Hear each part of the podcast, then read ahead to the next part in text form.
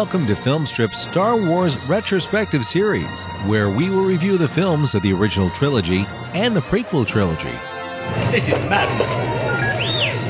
Our guides for this journey will be Kurt. I have a bad feeling about this. And Jay. It is obvious that this contest cannot be decided by our knowledge of the Force, but by our skills with a lightsaber. These podcasts will be spoiler-filled as we discuss the plots, characters, and themes. The Force will be with you, always.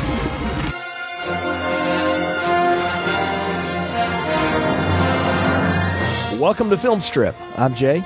I'm Kurt. Obviously, this is our Star Wars Retrospective Series and our review of Star Wars Episode 1, The Phantom Menace, starring Liam Neeson, Ewan McGregor, Natalie Portman, Ian McDiarmid, Ahmad Best, Ray Park, Anthony Daniels, Kenny Baker, Frank Oz, and Jake Lloyd. Directed by George Lucas, released in 1999 on a budget of $115 million, grossed $1,027,000,000 plus.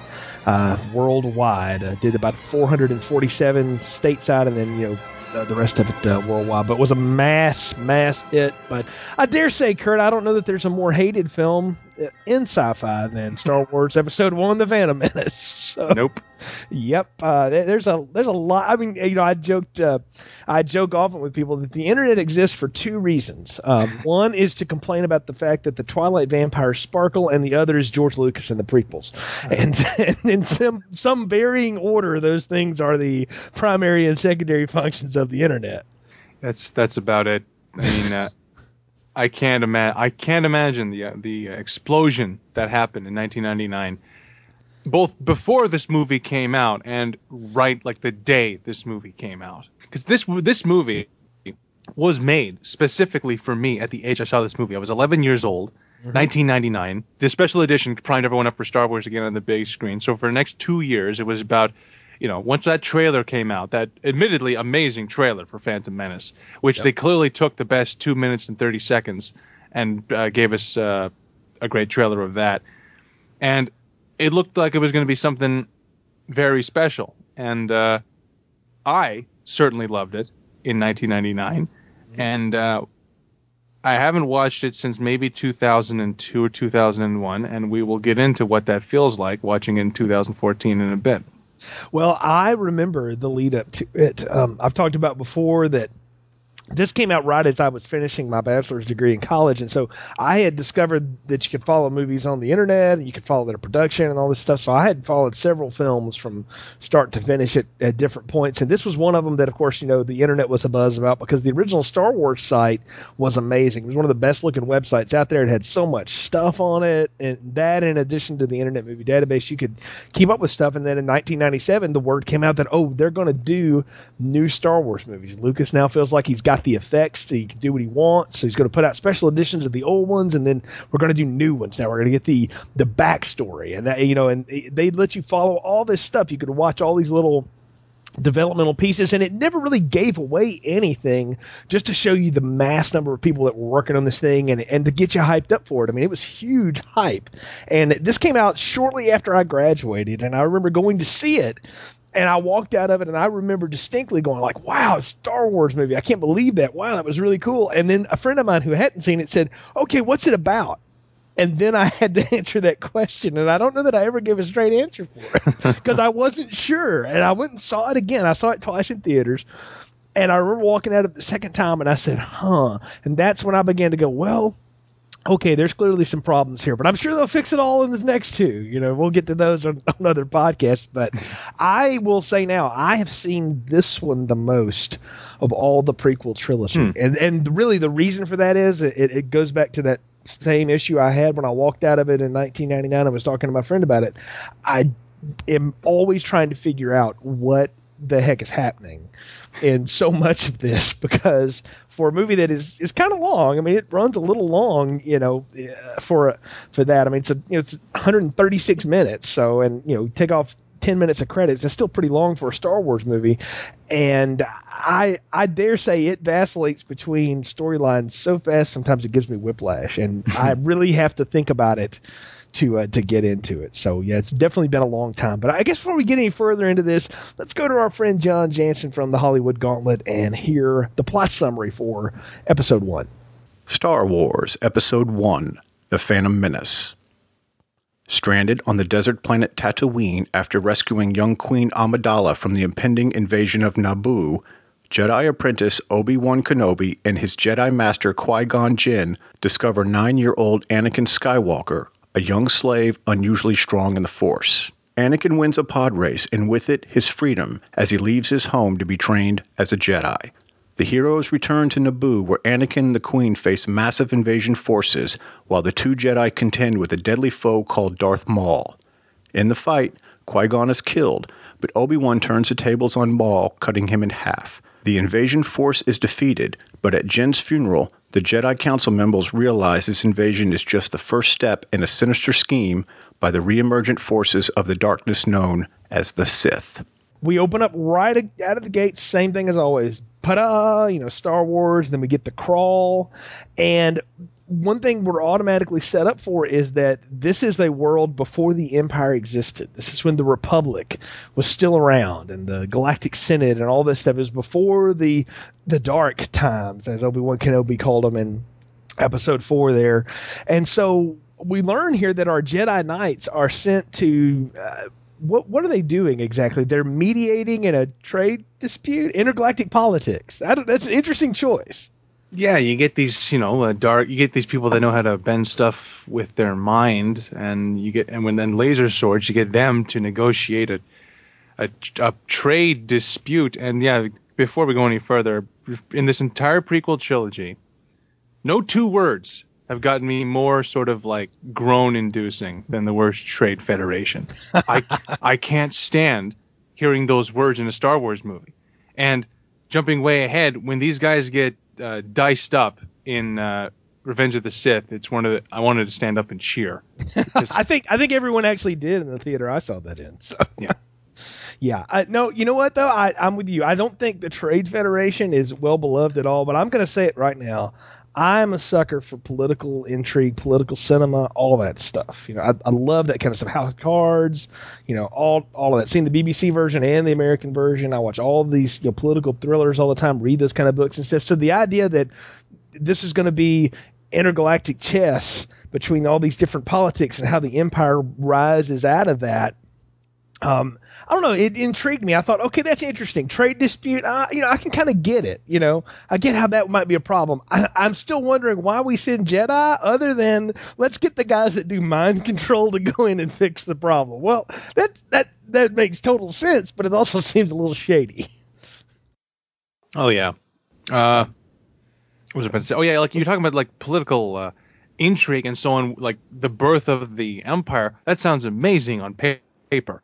And I would love to have seen that done well, like let's say a West Wing of Star Wars, yeah. But that's not the case of what we got. Yeah, got these Trade Federation, these people that run the Trade Federation, these two guys. What's the name? One of them is Newt Gunray. Newt Gunray, yeah. Just right away, it's just the makeup is, I think, really bad. The lip movements don't match anything. They move like a person making an impression of fish lips, and it's pretty bad. I would tell you what, to me, it calls back to, jingoistic times of John Wayne films when, Japanese actors would be dubbed. And I don't know that that's what they're trying to go for, but that's certainly what comes off on the screen. And we just need to deal with that right now. Just put it out. I'm like, yeah, that's exactly, every time I see these people, that's exactly what I think of. And when you see the people that played them behind the makeup, I mean, they're just normal looking folks. Like I don't even think they had a clue what they were doing most of the time, but it's the people that are acting behind and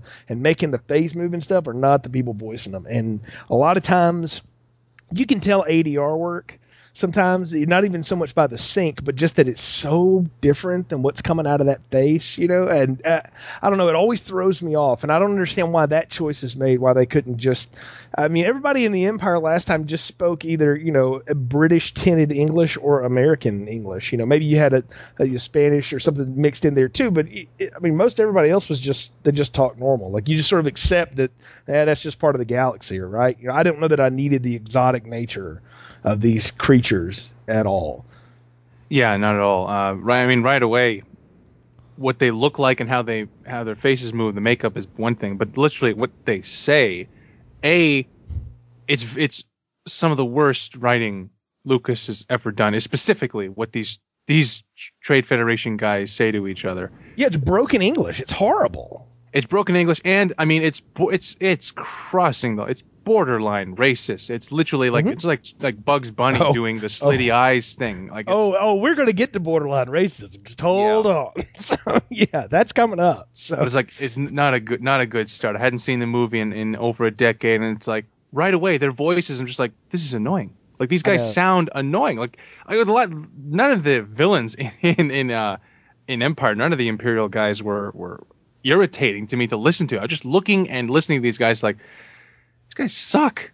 Oh, they are horrible. There's no doubt about it. I agree. And it's contrasted with the thing that I actually get excited about. Liam Neeson as a Jedi Knight. Now, I'd like Liam Neeson long before Taken had ever put him in the stratosphere that he's in now or whatever.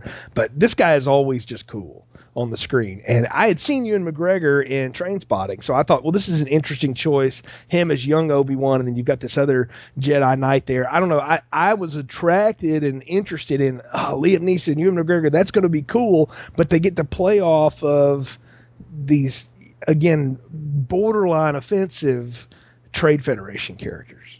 The cast, you just look at a list of the actors in this movie. Liam Neeson, Natalie Portman, Ewan McGregor, Samuel L. Jackson, Terrence Stamp, Oliver Ford Davies, Brian Blessed. These are great, great actors. Natalie Portman is an amazing actress. I mean, a few years ago with her in The Professional, that's one of the best child performances ever. Yeah. But Liam Neeson specifically, this would have been the first time I've seen maybe any of these actors before in anything. I'd never heard, and that, so it really, it's probably very different for, let's say, the the 20 and over crowd that saw this movie that had seen Trainspotting, Schindler's List, Rob Roy, or Pulp Fiction, or whatever. But this is how I got to know these guys. And looking back, so at the time I thought, oh, Liam Neeson, this guy, I don't know who this guy is, but he's cool. Watching it now, after having seen Schindler's List, Darkman, Batman Begins, and movies where Liam Neeson gives great performances, I look at him in this movie, I'm just like, I don't see that Liam Neeson anymore. I'm going to say this here, and this may be a controversial statement. I'm not going to blame a single performer in this film because I believe strongly that they are hampered by a poorly written set of dialogue and a director that does not know how to direct actors and did not employ someone like Lawrence Kasdan to punch up the script or anything like that. I don't blame anybody here for what they give. Also, if you watch the behind-the-scenes stuff, and it is quite revealing to watch it, you actually get to see George Lucas in the editing room, and you saw something in there that had never been done before. He was able to take frames of people's scenes and mix and mash them together in ways that they had never been able to do before. And Ben Burtt, the editor, even calls out, it's really different the way you can now digitally totally alter somebody's performance. And almost as a way to say, if you don't like the way some of this comes off, y'all, it's George's fault. And I believe that. I don't think anyone here performing is to blame for what they have to do. I think they do the best with what has been given to them. That's absolutely the case. None of these, and that's the thing, all of these actors, all of them, have done great stuff in between Star Wars films and afterwards. Like Ewan McGregor's fantastic in Black Hawk Down and Big Fish and Moulin Rouge and so on. And Liam Neeson did Batman Begins and Taken, where he played a much better action hero and so on. Natalie Portman won an Oscar, Samuel L. Jackson, and so on. And yeah, I don't blame the actors at all. I blame Lucas, and I wonder if he... I mean, I'd love to see what an average day on the Lucas set is like, if he does one take or not. And I'd love to see him direct a scene and say, cut, that was good, let's move on. I want to see him say those words, and I want to see Liam Neeson say, are you sure? Because I can go again, I think a lot of it was, we got it, we'll fix it later. I really think that was a lot. I mean, Lucas at this point trusted what ILM and he could do behind the scenes. Because look, you got to remember, this is only the fourth thing he had ever directed at this point, and he had so much more cred as a producer and as a head of the effects end and part of Hollywood and the world that he felt like he can just fix it on the back end. I mean, I don't know. It's a different way of doing things. It's you hear about record producers sometimes. You find out band's albums that they sound amazing, and then you go see them live and it's nothing like the record, and you find out how much the producer really affected. A good example of that, if you're a fan of the Black Crowes at all and you go listen to their first record, Shake Your Moneymaker, sounds very different from everything else they ever did. That's because Rick Rubin got his hands on it and put that Rick Rubin sheen to it right at the end. Totally different sounding record than what those guys really sound like and do like, and they've hated it ever since. I mean, they kind of go out of their way to play odd versions of those songs now. But you're back on the topic here, though. I have a question for you, because they arrive and they're put into this room, and you know there's supposed to be a negotiation, and you see the Trade Federation guys going, no, we got to call, you know, help or whatever. And we see the Emperor for the first time again. You know, he pops up in hologram and he tells them to go kill them, you know, kill them, wipe them out. And I'm like, okay, my question right now, what is the Emperor's plan exactly? Because I don't understand what killing the Jedi accomplishes at all. It doesn't. You kill 2 Jedi Knights, it would just bring more attention to whatever this is going on. You'll bring 1,000 Jedi Knights to the entire Republic. It's 100% Lucas not knowing what to do and how to start this movie properly. He's got to get the action going right away, and this is the best he can do. Yeah, I mean, because they blow the ship out of the hangar, which I'm like, hey, you know, thanks for blowing up your own hangar. Isn't there a better way of doing that? You know, and then they try to poison the Jedi, and then they send what has to be the most incompetent force ever put against another group of people in film. I mean, we've knocked on the stormtroopers for their bad skills before or whatever. I don't think anything tops the flimsiness and almost uselessness of the attack droid. They look cool, but they are horrible. It is, but it's like Lucas, he created the stormtroopers can't aim. They're human. They're faulty. So he created battle droids. Like, boom, right away. You fix that problem of incompetent soldiers by having actual artificial intelligence and precise, and they still miss. The actual battle droids, also I hate their voices, like the super high pitch. They should have had like a Cylon, you know, that sort of low pitched Darth Vader esque voices, like and so on. They should have had non-emotive voices. That's the problem. These are robotic voices, but there's pitch to them. There's timbre. And they kind of walk around shaking at one point when they see the smoke cleared and here come the 2 laser swords at them. You know, I'm like, droids would just walk in there and start shooting. You know, like what? Yeah. What's the hesitation at the door? It's not like they're going to breathe in the gas. I don't. It's really. But the cool thing that comes out of that is the fact that you get to see the Jedi show off, and we get to see 2 Jedi powers we hadn't seen before. You get to see the Force push, and you get to see them just sort of speed off, which I'm like, well, that's useful. That's kind of cool. So sure hope that doesn't then become necessary later on in the movie. Well, we'll get to that when we need to, but no, you're right. And that's the thing, though, is we have been promised that, you know, you've never really seen real Jedi. You've seen old men and half men and farm boys try to be Jedis. Well, you're going to see real Jedi and what they were really like in their golden age. And so on that level, I'm like, okay, this delivers. They cut through those droids like no problem, and then boom, they're gone. They're out of the way. And I'm like, okay, that's what I would expect Jedi to be able to do. That's pretty cool.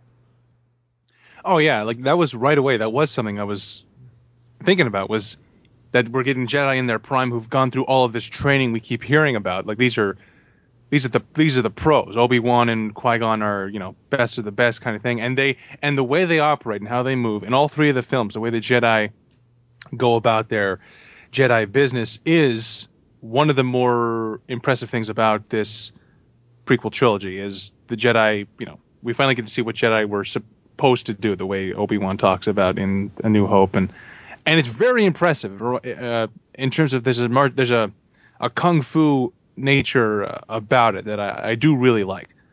Mm-hmm. It's very much kung fu. I think you've hit on it. It's very, I don't know, it reminds me a lot of some of the, you know, the better Bruce Lee films and a lot of good kung fu out there. So it's very, well, you know what?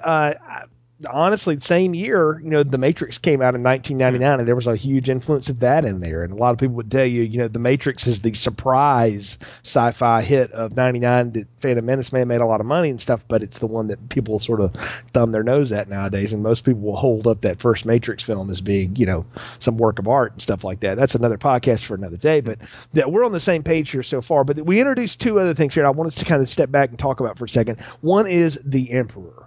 you know, the Emperor Palpatine. Up until this point, you know, Star Wars' note of him is that he's this sort of shriveled old man that can shoot lightning out of his fingers and eventually gets thrown down a shaft. So when you know the end of a character like that, how do you make that person interesting? And I will give Lucas credit for the way that he introduces him. I don't understand what his plan is, but clearly he has got these people in his back pocket. Oh, yeah. Like I said on the Empire pod, of all the things Lucas might screw up, he doesn't screw up the Emperor. In all of the 5 films that he's in, he's very well used. And I love the way he's used in this movie. He's the only intimidating... Him and Darth Maul are the only good villains in this film. And I really do like the mystery of Darth Sidious as this prequel trilogy goes on, because the audience, of course, knows who this character is. And I wonder if you watch these movies 1 to 6, if it's meant to be an enormous shock in episode 3 when you find out that that's Senator Palpatine and Darth Sidious are the same guy. But I like the way they do that. They don't flat out like tell you, hey, you remember you saw Return of the Jedi. Like, this is the Emperor. They don't call him an Emperor. They call him Darth Sidious. Yeah, which is another thing. It's like, okay, who's that? You know, we'll get a lot more about the Sith as this unfolds. So we get some drop lines from the Jedi here and there about it. But it is cool. And the other thing they introduce is the Queen of Naboo, this girl, like this, you know, teenage girl, Natalie Portman, in all that kabuki makeup. I remember seeing that in the trailer going, what in the heck is that? You know, because I knew her from The Professional as well and had seen her some other stuff. So I was like, what? I don't get that. That didn't look like anything we had seen in a Star Wars film before.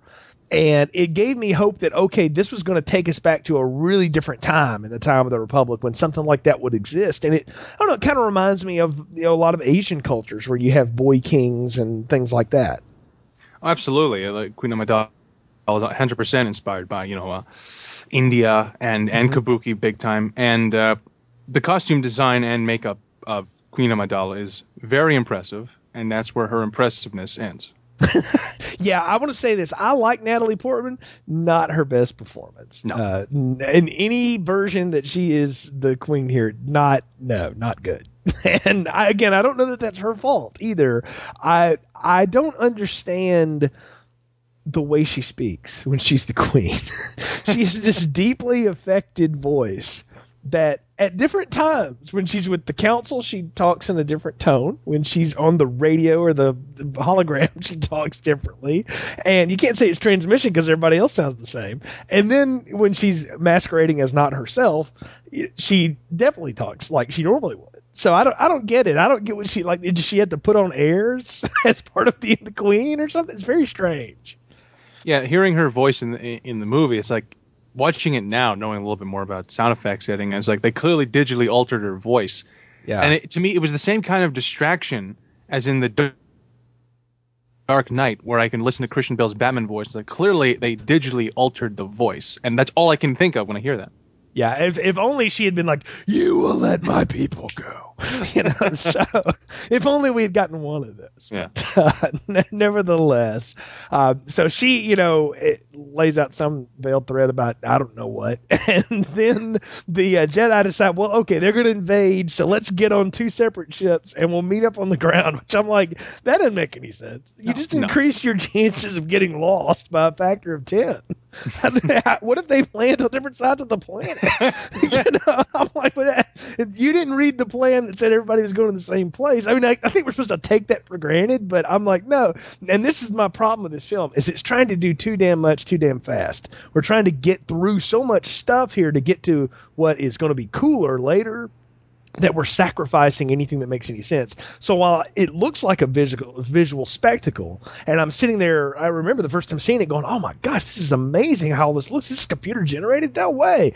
And now, you know, in any subsequent rewatching of it, I'm going, but wait a minute, what? Why are we doing that? It doesn't make any sense. Oh yeah, like no matter what my problems are with this movie, the last thing I'm going to knock is the production design, costume, makeup, and the CGI itself, and how, you know, good it is for 1999. Like all of that, it's like he did everything right except for, you know, directing the actors and writing a story that you can care about. But everything else, like, it's very well made, I suppose. Yeah, the artisan craft work here is top notch. Agreed. And it was recognized at the Oscars. I don't think it won, but it was nominated again. So, I mean, you know, as was noted, I mean, this was a spectacle. And they were even planning, again, you watch that back behind the scenes stuff, they're talking about if we do this and it works, we're going to have, you know, everybody in the world knocking down our door for, you know, this kind of effects work. And they're not wrong. I mean, they had a lot of people coming to them after that. They just, you know, they just didn't expect The Matrix, and they lost in every one of those categories to The Matrix. But, and people were going in one of two directions, either this way or that way. But this is sort of like everything that was done in Jurassic Park to the next 10 levels. Like, that's what they were trying to do, and they're really doing it. So they land on the planet though, and we're going to see the droid army, and I love how it's tearing through the woods. And I'm like, this would be a really good idea if these things weren't so flimsy, to land them in the woods, but maybe there's something here. And then we meet, well, I'm just going to call it probably the most hated character ever devised in cinema. Is that fair? At 10 minutes and 56 seconds, I wrote it down. Yep. Cinema history is ruined forever. Jar Jar Binks, Ahmad Best. The look of it's actually kind of cool, and the idea is daring. You know, full motion capture on a character, because it was going to be a suit and then a CGI head and all this, and they finally just said, screw it, let's do the whole thing, because the actor they got, stage actor, was somebody that could do really funky movements, and he just kind of walked with a real, you know, neat gait, and, you know, they and he did the voice. That's Ahmad Best.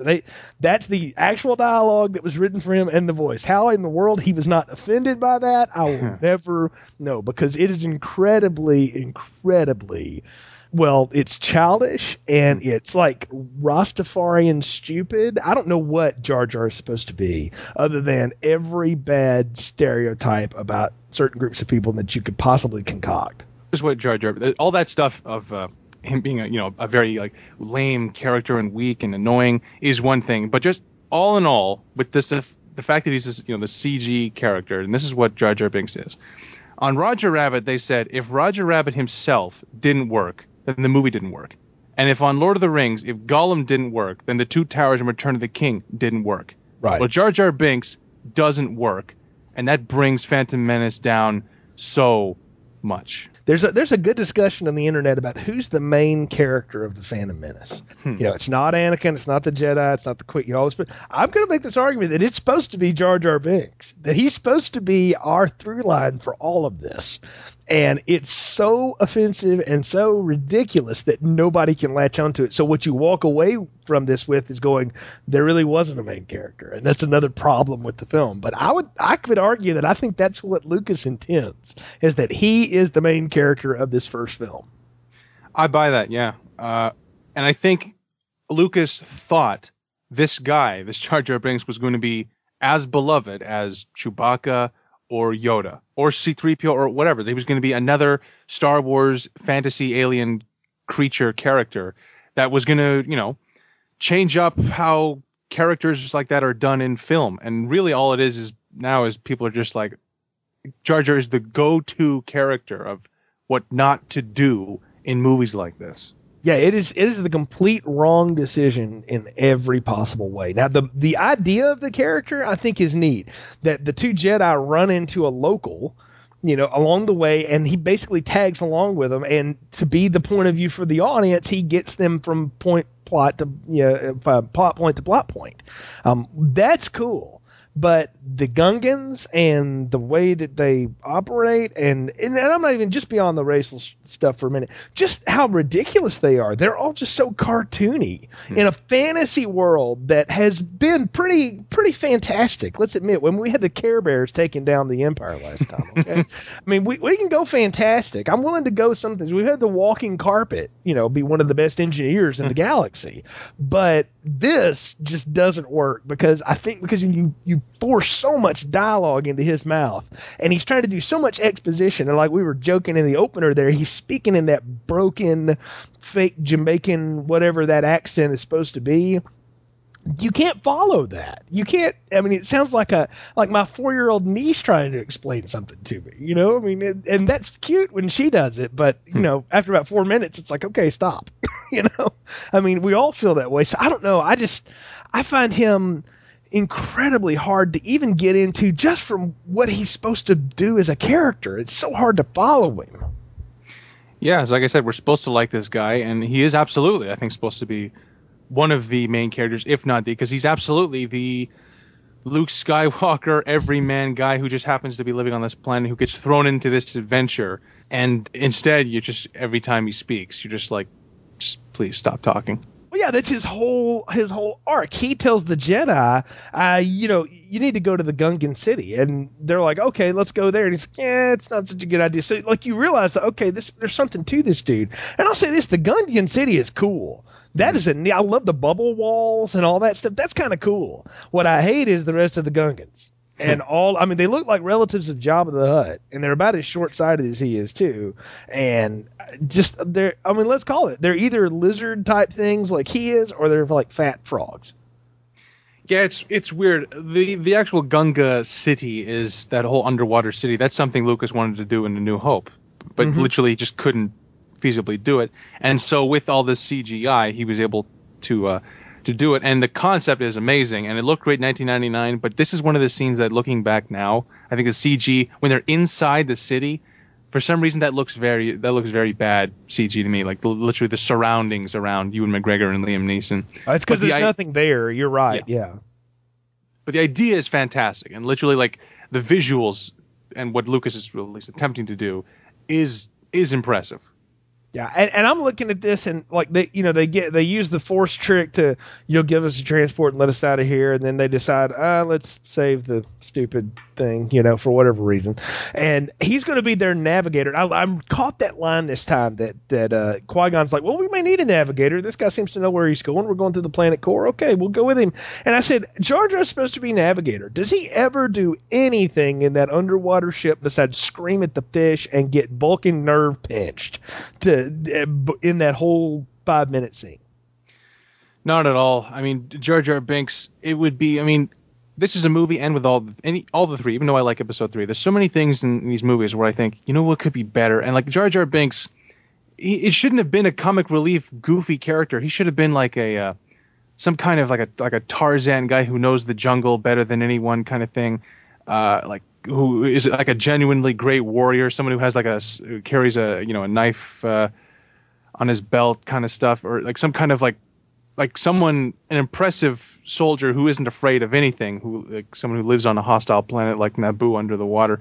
And instead it's like he's never been under the water before. He doesn't know that there's giant fish. He's surprised by all this stuff, and it's just weak. I know, and he gives him that one line, too, like, you're getting set up going through the core. That's a bad idea. And, of course, he doesn't say it that clearly, but he says that to him, and they never pay that off. You know what? I could make this work. If you want, you just gave me an idea to rewrite this whole thing. Why not Jar Jar Binks just be like, kind of like Crocodile Dundee or Steve Irwin? If he was just one of those kind, he could even be an alien. If he just sort of worked like that, I would have gone with it. If you want to have this group of primitives that are somewhat primitives, different species or whatever that live on Naboo with different from the main humanoid types, fine. But at least you lay off of the overly corrected and overforced comic relief that he's supposed to be, because it's just not working. And I threw it out there. I would ask you, does Qui-Gon seriously give him the Vulcan nerve pinch? So, because that's what that looked like. He grabs him on the shoulder and is like, settle down, and Jar Jar just sort of slumps over. And I was like, did he just Vulcan nerve pinch him? Are there Vulcans going to be at the council later? I need to know. Because if that happens, then my chocolate and peanut butter are forever mixed, and I can't go on. So, that's what it looks like. But 20 minutes in, man, and I have whiplash. Because this story is all over the place, and I don't know what I'm supposed to be following. And then we get to the Naboo, and I'm like, man, you guys were taking over fast. Was there even a fight, or did you just give up? I know they drop a line like, our security is no match for the battle-hardened droids. And I'm like, battle-hardened? I just saw two dudes cut them apart in like a 5-foot room. How crappy is your security force, lady? So, yeah, I guess the Naboo, they say they don't have an army. I don't know why they have guns at all then. If they don't think they need to use them, they need an army. They don't have an army, but the Queen's got two pistols sitting next to her chair. We'll find out later. Okay, that doesn't make any sense. You're either a pacifist country or you're not. That doesn't make any sense. No, not at all. That the guns in the chair thing, that's something you have when you're constantly under siege and you're constantly at war. A peaceful planet wouldn't have, you know, an arsenal in their chairs. Yeah.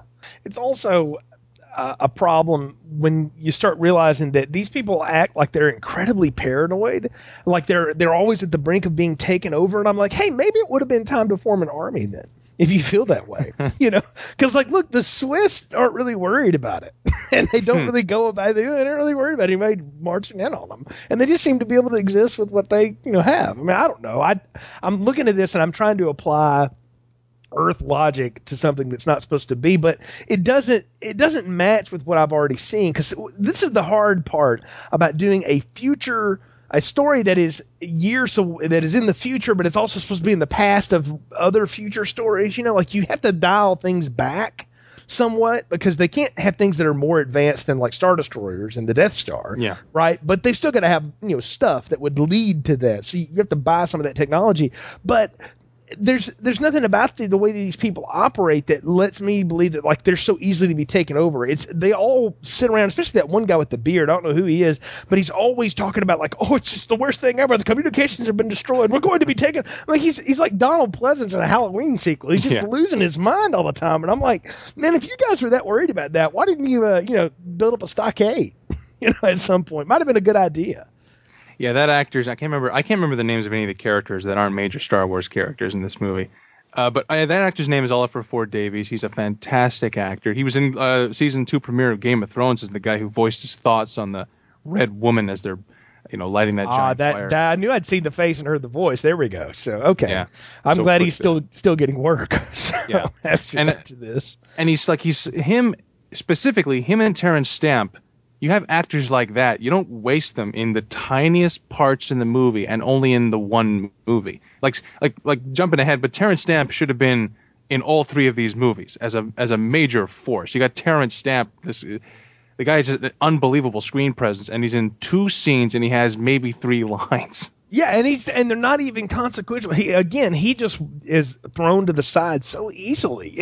That's what blows me away. I'm like, you know, I like political intrigue movies, and if you're going to set up the backstory to Star Wars, at least the first chapter of it, to be a political intrigue movie, then there's got to be, you know, actual intrigue, because I mean, everything happens so easily. I mean, the people, you know, Sidious has got to be sitting around going, "Damn, that was a lot simpler than I thought."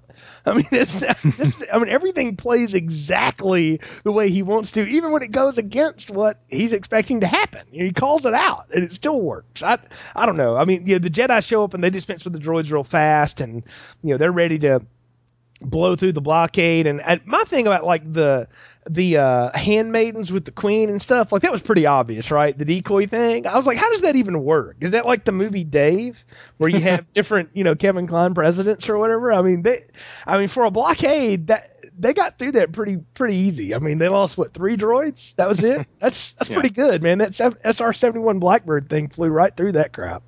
Oh, yeah.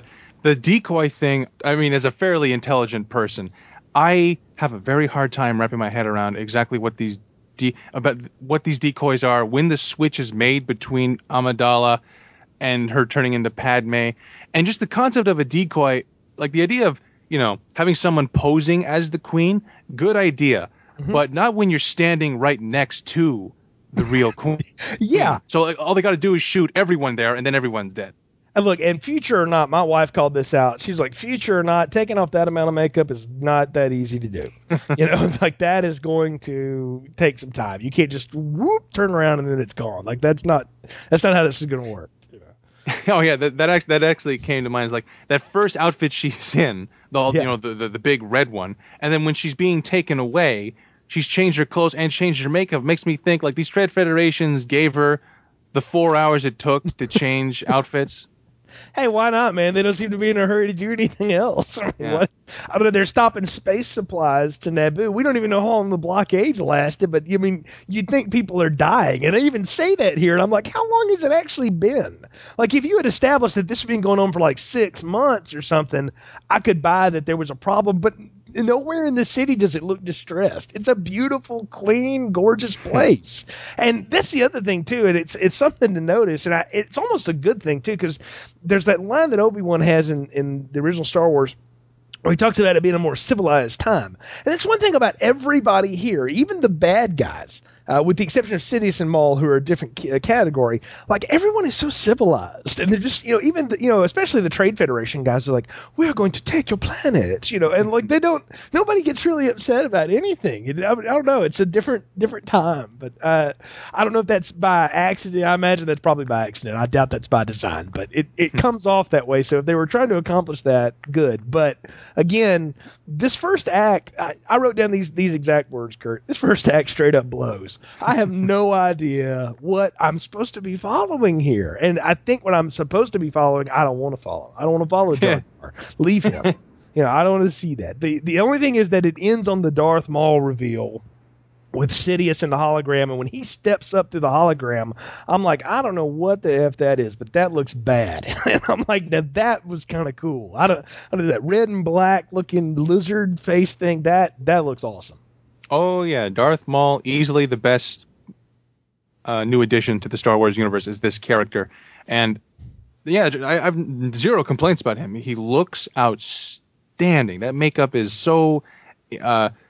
clearly so much work went into designing that. Because that's the thing. You watch these DVDs and you see... some of my favorite stuff is the design guys. Literally designing, like, what's the villain in, you know, Episode 3 going to look like? And there's, like, 50 different drawings... that 50, all these artists are pitching, and I need to watch the Phantom Menace DVD because I'm sure they get into that. But they do. But yeah, the Darth Maul, everything about that character is just so cool. The fact that like eventually the reveal of the horns, just like I want to see where this guy's from. I want to see this guy's planet and where these people live.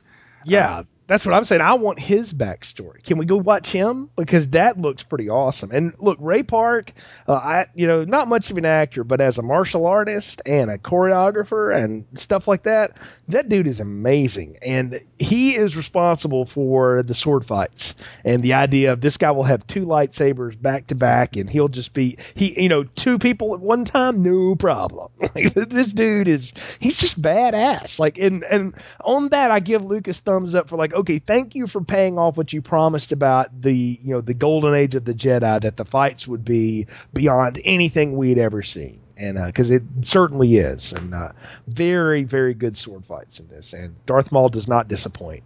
Definitely was interested in him. Oh, yeah. Ray Park, he's got at least by my count, he's got 3 fantastic action badass roles to his name. He's got Darth Maul. He's got Toad from X-Men, and he played the Headless Horseman in Sleepy Hollow, who's the coolest part of that movie, too. Yep, very cool. And Toad, not the coolest part of that first X-Men movie, but that's not his fault either. So, that Halle Berry line just haunts me. So, and that's a Joss Whedon line, too, by the way. Yeah. You know, that's my proof to people. I'm like, hey, look, the guy's good, but he still sucks sometimes. So, yeah, lightning, everything that happens to everything else. Just hit me in the head. But anyway. Why couldn't he punch up the script on this? Anyway, so they decide to go to Tatooine because their hyperdrive is damaged. They're just going to land for a little while, figure out what's up.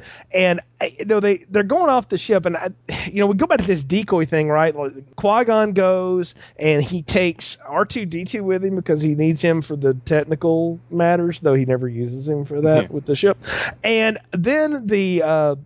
head guard Tanaka comes out with the handmaiden. It's like the queen instructs you to take the handmaiden, and we of course know that that's actually the queen, but the looks he gives back and forth, does he know that's really the queen, or is he just playing along? Because I can't tell from the way the actor plays. I don't think Amidala has told anyone except this other decoy what's going on. She's not running a very good kingdom here. Okay, yeah, because this is a bad idea, okay, all the way around. Let's take this girl to walk through, little frail girl, and I'm sorry, Natalie Portman is very small and frail, especially next to 6'4" Liam Neeson, and let's go run through Tatooine, and particularly like Mos Eisley, and places like that, because, that's such a safe place to be. Oh, yeah. And let's take Jar Jar too, because of all the help he can do us. Oh God, I forgot he was going along too. You're right. Yeah. So why? Yeah, because he's so useful on this planet he's never been to.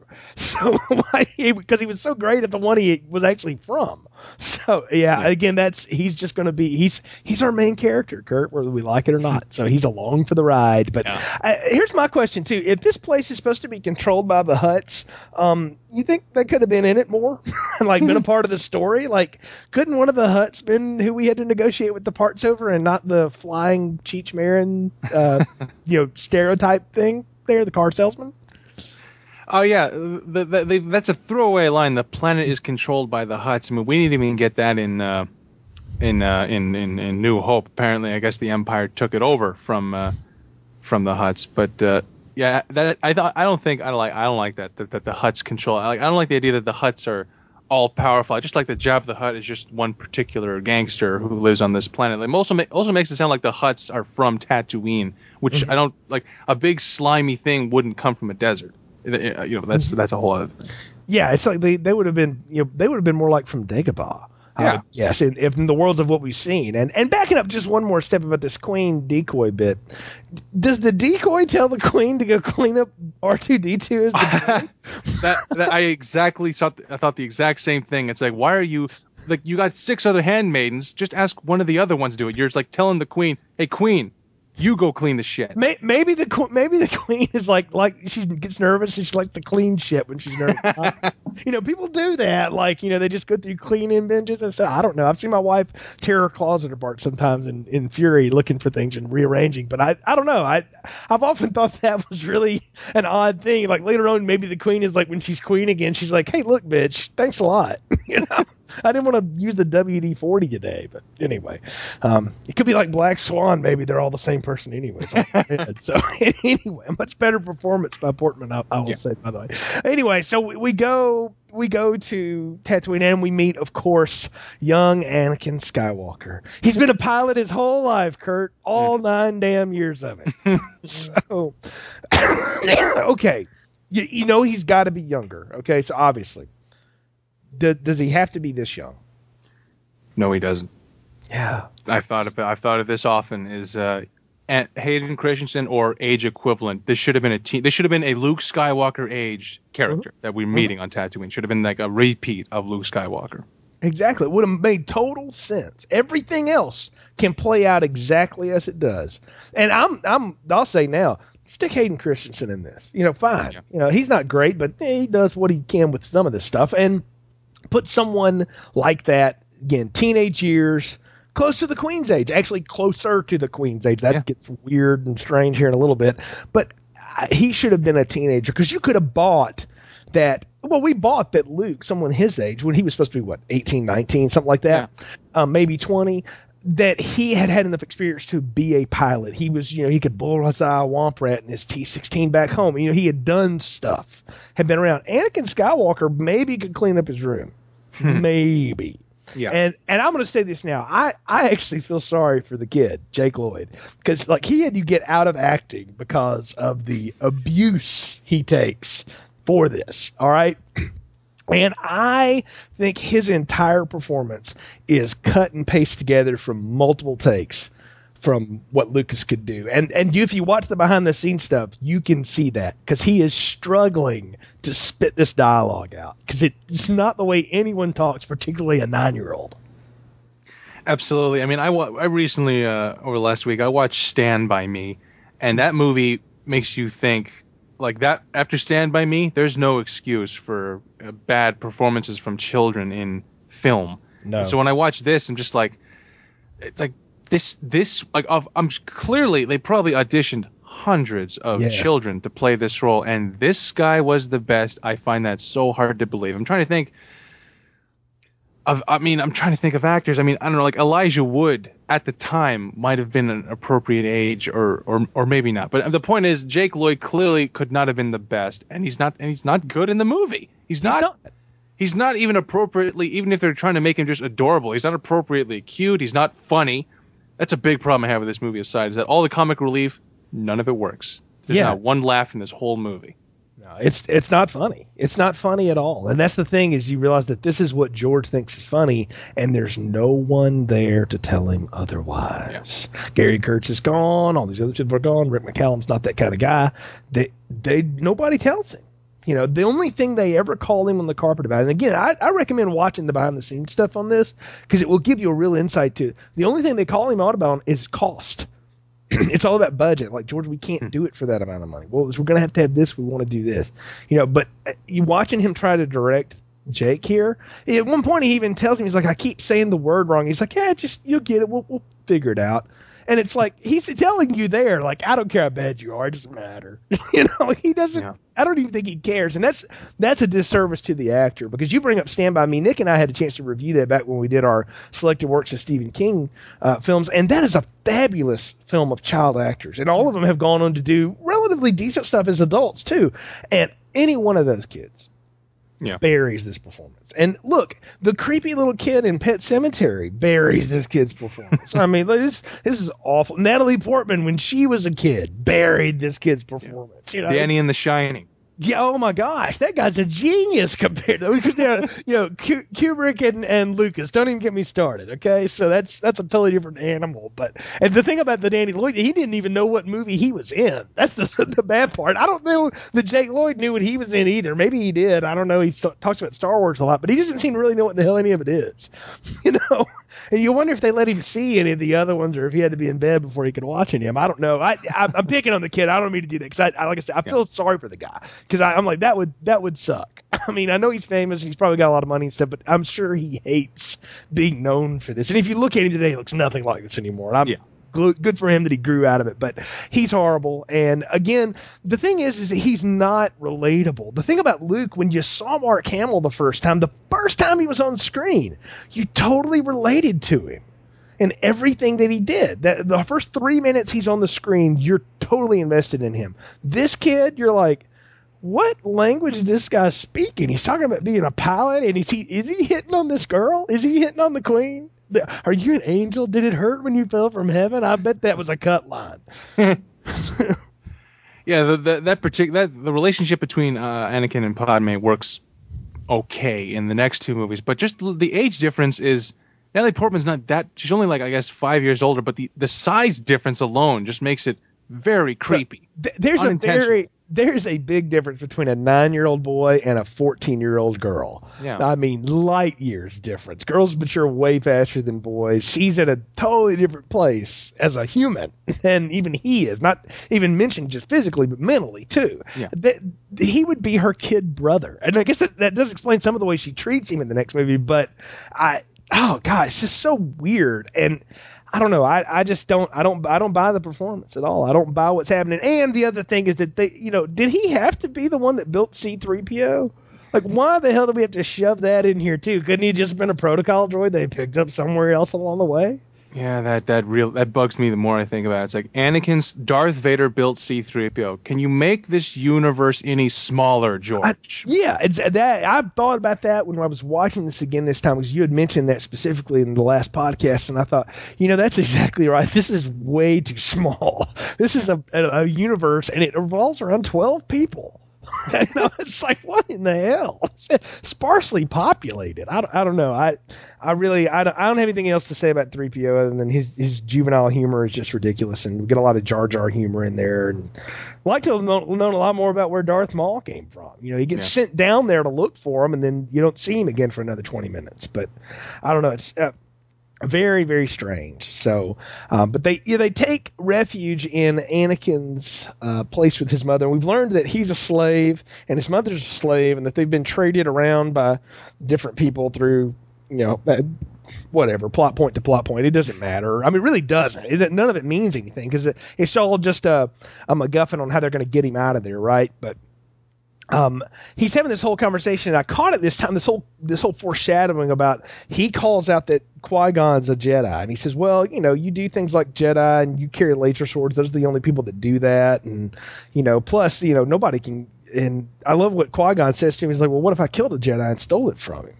And he says, nobody can kill a Jedi. And I love the look on it. It's the best acting Neeson does the whole film. Is like, I wish that was true. That's exactly, and, again, it's like, well, he knows what's up, and that's a good, I mean, maybe it's a little 101, but at least it is decent foreshadowing, because he is going to die in the next hour or so. Yeah. And I think in that scene, in that scene, I think Anakin, it's a throwaway line I never realized until now. He says, yeah, I had a dream that I was a Jedi and I freed all the slaves. And it's like, that comes out of nowhere, and they that would have been nice if they... It would have been nice if they somehow measured it. If he said something like, I dreamt I was the most powerful person in the universe, or some kind of thing that would lead you down to Darth Vader. But it just like Anakin, Patton Oswalt nailed it in his stand up when he's like, here we go, prequel to Star Wars. Oh, this is going to be amazing. Hey, you like Darth Vader? Oh, man, he's badass with the cape and the sword. Well, here he is as a little kid. It's like, oh. And yeah. As he points out, I was like, I don't care where the stuff I love comes from. I just love the stuff I love. And I think you can do good backstory. This has been done. Look, Batman Begins is a great prequel type backstory. It can be done. I mean, you can do these things. But when they're forced at you like this, and again, there seems to be no focus on the script. The script doesn't really start focusing itself until we get right at the end of Act 2, and we're almost to it. But I got questions about Shmi Skywalker here. How does she know, one, about who the Jedi are? And she says this whole bit about, oh, Anakin, I knew you were supposed to meet them or something. I'm like, does she get clairvoyance too? And then what is this whole virgin birth bullshit that she lays on Qui-Gon? I'm sorry. I'm like, there's no need for Darth Vader to be pseudo-Jesus. Okay? That is not appropriate. It's the first problem I have with the retconning of the Force in this movie. Yeah, when Qui-Gon asks who was his father, it would have been nice if there was literally a father, or if she said, I don't know how to solve that. I mean, there's some speculation that Palpatine might literally be Anakin's father, and it would have been nice if she said there was a guy once or something. If she, like, let's say she was a prostitute, like, that would make it a little bit. That would make more sense if she was a prostitute and she had you can't do that in a PG movie. Though. No, you can't. But yeah, that's the problem. No, it could have been a man I once knew who then went away to another planet. I never saw him again. You can play it a lot of different ways. The fact that she does this, I mean, and it's horrible line readings too. This whole I carried him, he was born, but there was no father. I'm like, oh my god, really? I mean, I remember even in 1999, I was sitting in the theater going, what? And luckily they kind of blow by it, and they won't really spend a lot of time on this again, because I think even Lucas realized how lame that was once he saw it. I mean, that is such a bad idea. But then the second problem with the retconning of the Force, the blood type of the Force carriers, the midichlorians, Kurt. The midichlorians. Blood type F. Yeah. At a count of 20,000. 20,000 what? Yeah. Like, it doesn't even sound like a high number. Really. I know. Like, that's... I mean, you got to give me something comparable to. Like, you say Yoda's is not that high. Say Yoda's is only like 800. Like, just say I can't even read it. It's off the scale. But, like, 20,000, say it's 5 billion. Like, what? That's a small number. Yeah, it's so strange. And I don't... Why... What do you... Excuse me. What do you think the motivation was? Because I've never heard him explain it. Behind, we've got to turn the Force into like bacteria almost. It's got to come down to that level. I mean, talk about ripping the spirituality out of your fantasy.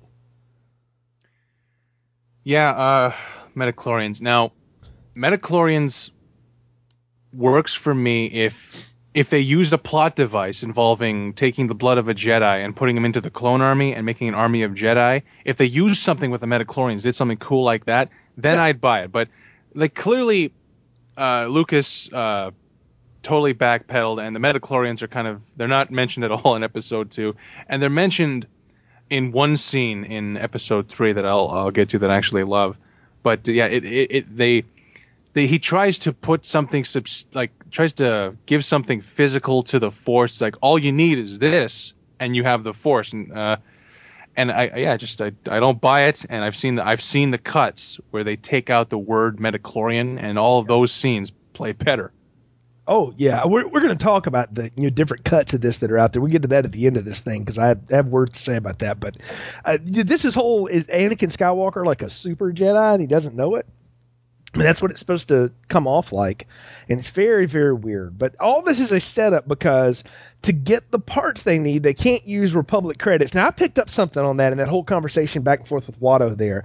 It was like, even in the days of, quote, peace with the Republic or whatever, you see how disorganized the galaxy is?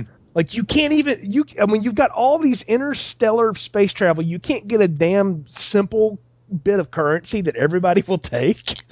We haven't figured that out on Earth yet either, so I'm looking at ourselves, but they certainly hadn't figured it out there. And I like that, though. I like that there are flaws in it. Like, there's you can see the crumbling of the foundation there in front of you, because that should have worked. I mean, it works here, it should have worked there. Like, all money is anyway is a damn illusion as it is. We just agree on what the value is, and when you've got people that disagree, you get outliers like this.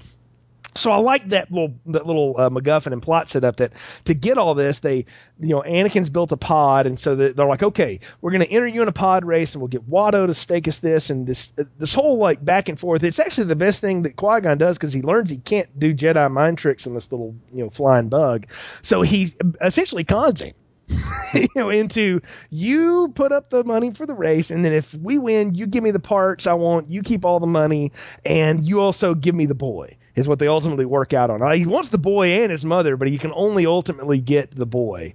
But I have to ask, is that even remotely ethical what he does? He turns the cube that they throw over it to be the side of Anakin. Like, he makes a choice to do that. He's cheating. Jedi are supposed to be the guys that don't cheat. Yeah, like, they don't need to cheat. They're supposed to be above that shit, right? Absolutely. But yet he does. So that's it. But it sets up this whole pod race bit. Now, I will say this. A lot of people will argue, and I don't think it's a very weak argument at all, that this film only exists to see if this scene would have worked. And it seems like just, everything was about this. And I remember the trailer. The thing that got me most, starstruck about it was, what is this little flying thing where they're ripping through the canyons at like 5 million miles an hour? It looks like they're having like a NASCAR race or something in the middle of nowhere. And what is this? The pod race. 10 minutes of just effects galore. Yeah, I have no problems with that pod race. That is a fantastic action scene. And just as another, addition to Star Wars, I just love this idea of the pod race, like this sci-fi version of chariot race. Yes. It's like, it beats Speed Racer to the punch in terms of literally just these insane cars going at insane speeds on insane terrain. And that scene is, I think it's damn near flawless. I think it's because no one says anything for 10 minutes. And there's really no character development or anything. It's just nothing but effects and action and kind of what we came for Star Wars in the first place. And it actually is very good. Oh, it looks amazing. I would only argue that it maybe goes on a little long. Like, it feels like it's a lap too long, but I get that it's 3 laps. Like, that makes it a good race. Like, it's very interesting that way.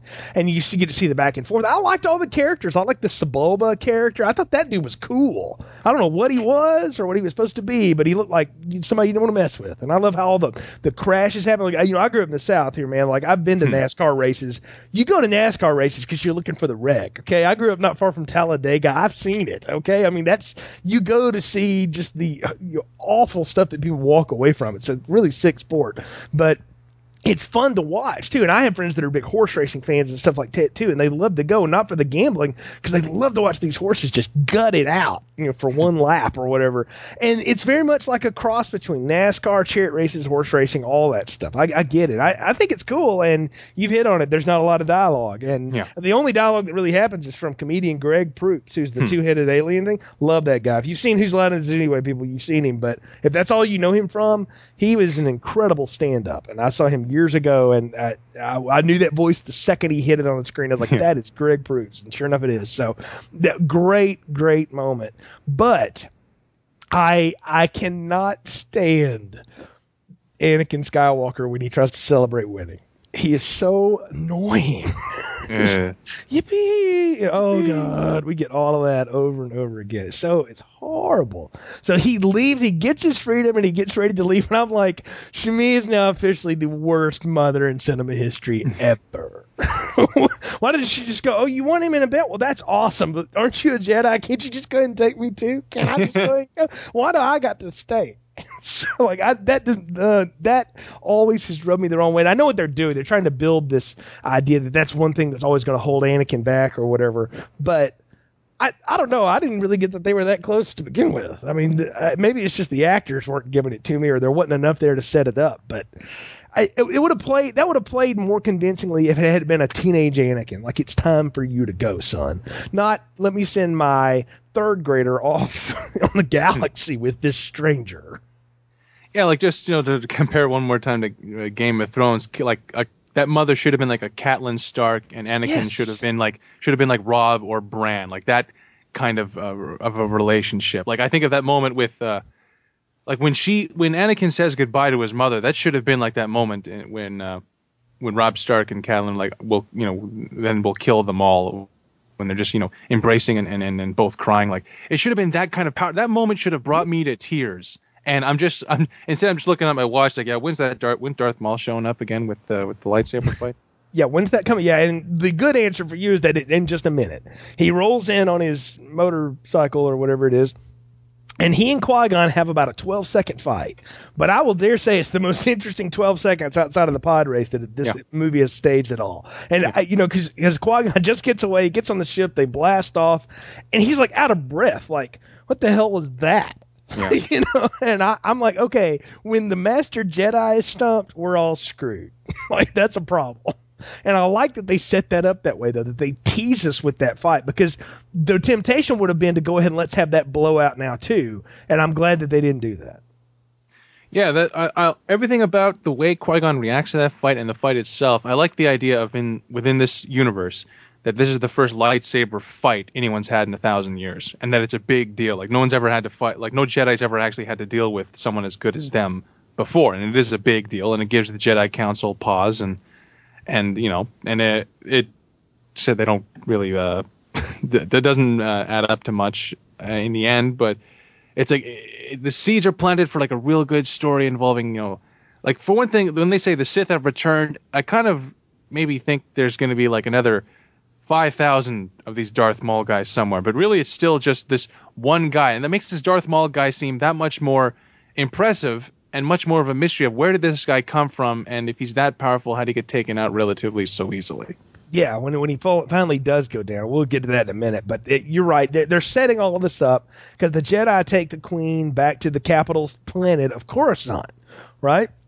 And this is where we get our great Terrence Stamp moment. This is totally wasted in this movie, where she goes in there and through suggestion, almost hypnotically, she's given the idea, well, if somebody were to say that the Chancellor wasn't doing a very good job, we could just go ahead and impeach him.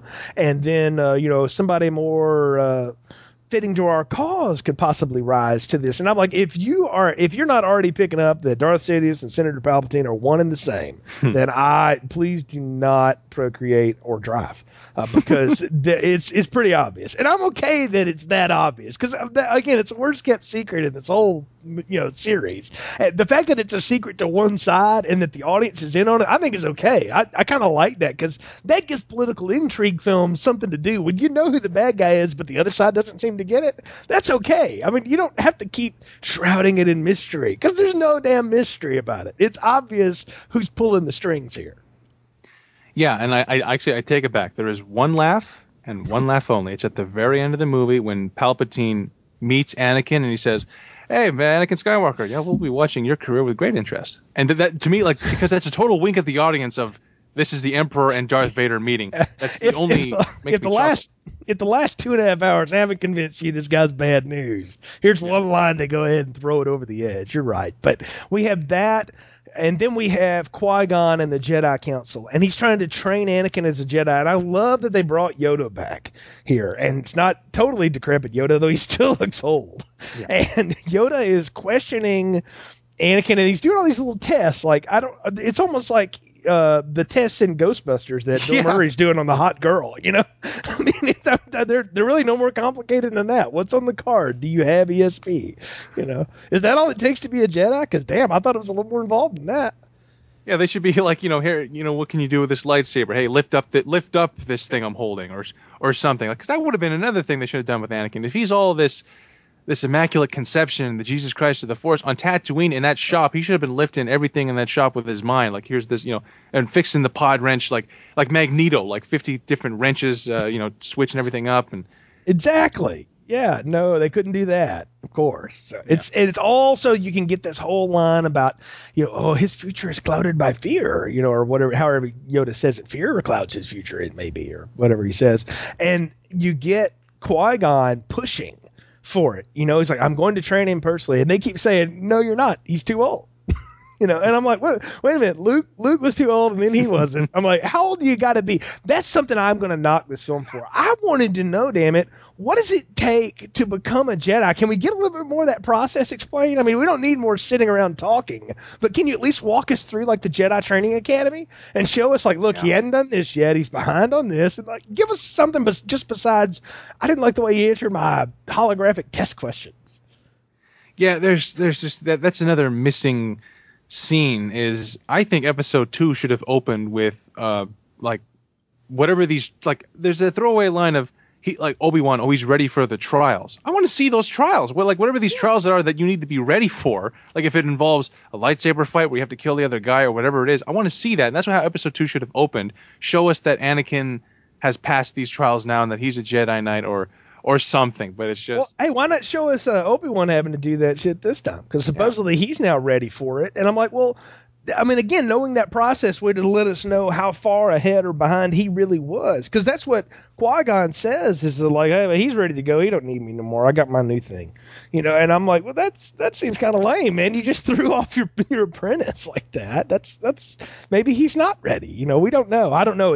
I think we're, you know, somewhere in George Lucas's mind, this is where it all started to unravel, because Qui-Gon Jinn got so obsessed with Anakin that he, you know, turned Obi-Wan into a Jedi before he was ready, and then one thing led to another, and he wasn't ready to train him, and yada yada. But if that's what we're supposed to get out of this, it's very, very poorly explained and poorly formed.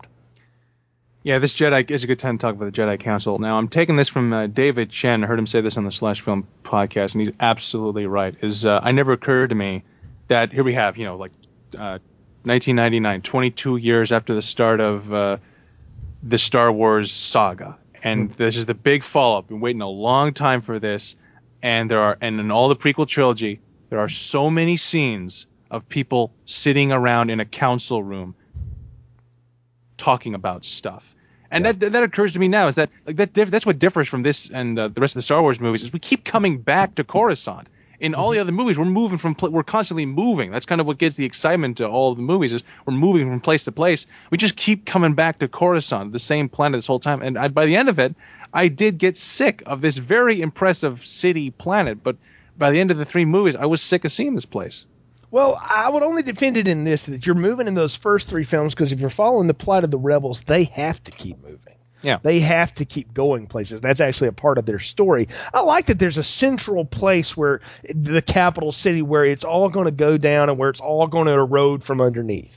Like, I'm okay with that. What I don't like is all of the sitting and talking and not the walking and showing. Like, they needed Aaron Sorkin on this. We needed to be having some conversations while we're taking a stroll. You know, really. Like, I just got done reviewing 7 seasons of Buffy the Vampire Slayer. And every season there's a place where they go to hang out and talk and do the exposition, and they, like, went through painstaking ways to come up with new ways to shoot that stuff every time, if it's in the library, if it's somebody's apartment, whatever. And Brian and I talk about that a lot, and at no time do I get, I mean, I always think, like, I'm about to get tired of the library, I'm about to get tired of Giles's house or whatever, and I never do. And it's because they know how to keep it moving and keep them moving. The problem with this dialogue is there's really nothing there. There's some chairs and a green screen, and there's nothing for these people to act off of. Actors up until this point had never had to act against things like that. So again, I feel for them for not having anything to work off of, you know, other than each other. And sometimes they weren't even in the same room, you know, it looked like. So I don't know. It it would be a nightmare to try to get around in all of that. But there's so much exposition, you're right, in this. But none of it matters. None of it leads to anything. It's all just talk. And that's what kills me, is that there's 20 minutes of this that could have just been cut. That's just useless explanation for explanation's sake.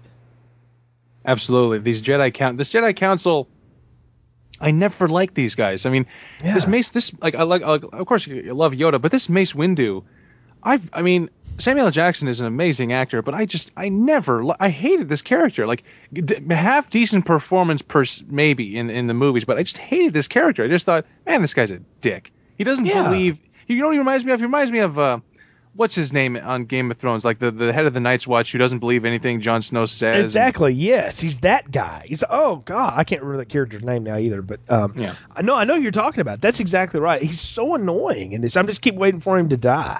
But I'm like, but it's Samuel L. Jackson, so they're not going to do that. This quick. Obviously, I don't know. I mean, I don't blame him for taking it. Hell, they asked me to be in a Star Wars movie, I'd do it too. Yeah. I think he came to Lucas and said, "Hey, can I be in it?" He's because Samuel L. Jackson's a massive geek.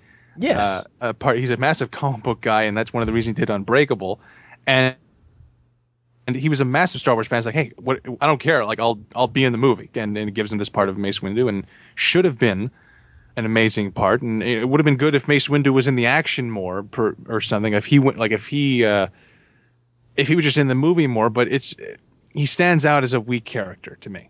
He is a weak character, and even Yoda is kind of weak. This council seems totally ineffective. We don't know what their role is. Well, apparently they're sought after to basically be the governing military force of the capital or whatever, but they don't really seem to have any power to do anything. They're sent to negotiate for trade federations. Like, again, they don't seem to be any more important than just in their own little realm. And actually what I get out of it is when all those generals are sitting around in episode 4 and they're looking at Darth Vader going like, how do you follow that old whacked out religion? Like, you can see the seeds of that being planted here, that like, these people are only important in their own little world still. Nobody else gives a damn what any of them think. Yeah, they don't measure up to this. Like, when I don't know what to compare it to. The way Obi-Wan described what the Jedi used to be, I'm trying to think of something like a samurai culture that to me, guardians of peace throughout the entire galaxy is the phrase. And really, these guys? Yeah. Like, actually, in Star Wars Expanded Universe, this concept of the Old Republic, that is the Jedi stuff I was thinking of, where they made a point of when they made the first Old Republic games, this isn't just a few dozen knights. There are literally hundreds of thousands of these guys. There's one on every planet kind of thing. That's the kind of Jedi force I was expecting in these prequel trilogies. Instead, it's just like there's less than 100 of them, it looks like. Yeah, and there's 12 guys that sit around in the room and decide everything for the rest of them. Like, it just seems so, I don't know, ineffectual. This would have been a chance too for Valorum to show back up. Like, what if he goes into the Jedi Council and says, "Okay, I've just been forcefully removed as Chancellor, basically, because I know something's up, and I think it's Palpatine. And let's just go ahead and blow that now. Why keep that in secret? Why couldn't he be one of the things that ultimately gets killed by maybe Darth Maul in the third act here, like, we'll let Valorum try to get the Jedis to lead an insurrection with him." That would have been cool, right? Half a dozen Jedis, even if it's only that small number, going against, the Federation. I don't know. You've got, that would have added another layer to this, but it at least would have been something for that character to do, and it would have made him going off of the screen more memorable. As it is, he sits down and we never see him again, ever. Yeah, it's a total waste. In the same year that Terrence Stamp was in The Limey, giving a performance he should have won an Oscar for. And I'll tell you, this didn't occur to me until right now. I like Christopher Lee in the next two movies. That should have been Terrence Stamp. Yes, like, and that's exactly the way that character goes and the way he's taken out. That should have been him. Would have been like, well, it set totally him up as, sense. Yeah, he has a reason to. He has absolutely a reason to feel resentful towards the Republic and everything. And instead, he's just, and he's never, not even like showing up in a council scene. It would have been like, it would have been okay as like a character who like created the alliance in the first place, the Rebel Alliance. But instead, yeah, they just toss him away. You got Terrence Stamp, and we're just gonna have him say three lines. That, waste of an actor. And I know it's not Earth politics. You can't apply Earth logic to it, Jay, or whatever. But look, name me the last politician that was disgraced that went away quietly. Yeah, never. Okay, they don't. This would have not gone down this way. He would have either been killed, something like that needed to happen. That was just a waste, not only of an actor, and it was a waste of an actor, but it's a waste of a character. There's no reason for him to exist when we spend all this time on the Gungan, who doesn't need to be there anymore, or on this decoy versus that, all that stuff going on, and even the Queen herself. After what she gets, what she wants. Right? Like she says, I'm glad you're chancellor now or whatever. Great. I'm going back to Naboo. And the chancellor's like, or the new, to be chancellor's like, what? Why are you going back there? I'm going to go die with my people or whatever. I'm like, why? There's no reason really given for her other than she just doesn't like to be on Coruscant anymore. Yeah. Yeah. It's so, thin is the word I keep coming back to. Yeah. It's tough watching the movie. It's not 100% clear what's happening, why Qui-Gon and Obi-Wan are going back to Naboo, why the Queen is going back, why she's not just waiting for I don't know, more Jedi or more help, because she's going back with, like, she doesn't really have a plan. She's like hoping maybe the Gungans will help or something, but it's just, she's not thinking straight at all. Yeah, Jar Jar's the one that gives her that. It's like, oh, the reason Naboo doesn't like the Gungans is because we have an army and y'all are pacifists and don't have an army. And she uses that to her advantage. Like, hey, let's go and get your army then. If you say you got a real army, we'll go and take on the droids straight up. And I mean, even when she goes back and meets with the Gungans, I'm like, man, the deal with them, that didn't take much. A little humility goes a long way, I guess. They sure are easy to impress. Because they have the fake queen talking, and then the real one jumps out. And I was like, oh, no, don't listen to this one. This one made me clean a droid, so I'm going to take her. I'm going to embarrass her in front of everybody. So I don't know what that's all about. But that needed to be set up a little bit more. It just all gets done out in the middle of the woods. And again, I don't understand why Obi-Wan and Qui-Gon are there. Are they the direct protectorate of the Queen? She has her own security force. What are they supposed to do? Shouldn't they stay in Coruscant? Yeah, it's a lot of characters are coming back to Naboo that don't need to be there. Like why Jar Jar comes back is one that makes sense. Why R2 is coming back, I don't know. Why they brought Anakin with them is a real mystery to me. Well, that's the whole thing is Qui-Gon is bent on training the boy, and he tells him, like, I can't train you right now, but I just want you to stick close to me and watch and all this stuff. And I'm like, what is Qui-Gon sensing that the council doesn't about this kid? Yeah. Is he just caught up in the midichlorian count? What? I mean, he never voices other than he just believes this is the chosen one that'll bring balance to the Force. Well, I need to see that prophecy. I'm okay if you want to have vague prophecy about a major character. Hell, the whole episode and series of Angel is based around that prophecy, and they play with that all through all 5 seasons of that thing. Fine, but at least give it to me. Tell me what it is, other than just these vague, sort of hushed, reverential tones about it. Oh, excuse me. Yeah, Yoda should take about 5 seconds to look at Anakin and say, yeah, there's something up with this guy. But yeah, but no, they don't really fulfill that chosen one prophecy very much at all. Obi-Wan has a nice way of referring to it in episode 3 at the end of all things, but it doesn't pay off. It would have been better if just Anakin was just another Jedi, because Obi-Wan never says anything about I met this guy Anakin Skywalker and he was the chosen one of the Force, like that. That's thrown in for Phantom Menace. Yeah, and I get that. I mean, that's fine if they want to play with that, but at least explain it to me again. The problem I'm having here is I think there's a lot of good ideas. It's just all executed so poorly. Yeah, that's my problem. I'm 2/3 of the way through this film, or even more now at this point. I'm 3/4 of the way through it, and I don't care about anything that's happened except for who won that pod race, because that was cool, and I want to know who this Darth Maul is. But everybody else, I'm like, yeah, whatever. I don't care. It doesn't mean anything. And so now we're going to get the Gungans and the battle. Well, the battle, of course, has to be just like Return of the Jedi. We're going to have 3 things going on at the same time. We got 4 things going on in this one. Well, that's right. Yeah, we do have 4. Go ahead. Yeah, you got what's going on with the spaceships. You got what's going on with Amidala in the palace. You got Darth Maul and Obi-Wan, and you got the battle on with the Gungans and the droids. So it's a repeat of Jedi, except in that one there were 2 out of 3 were pretty good, and this one out of 4 is worth watching. Exactly. But now I'll say this: the setup. The look of the droid army rolling out versus the Gungan army, that looks awesome. That is amazing looking. I mean, you see it repeated, in every kind of movie now, right? But that's the stuff Stanley Kubrick dreamed of in that non-made Napoleon movie. Like, how can we make it look like these massive armies going at each other? The problem is that the fight is ultimately kind of, but yeah. It looks great on paper. It absolutely, it's clearly something Lucas wanted to do with CG, a big, giant battle involving nothing but CGI characters. And I think that's one of the reasons why I don't care, is like Lord of the Rings, it's all about the mesh, like all those battles that there's 100 guys, and there's also like everyone, the orcs and the humans and elves or whatever, are all actually there. Like we can feel it, you can see it, and so on. And with this battle, it's just nothing, it's just, sometimes I don't like when people say it, when they say this, but it's like, yeah, it's just a cartoon, but it's not a good cartoon.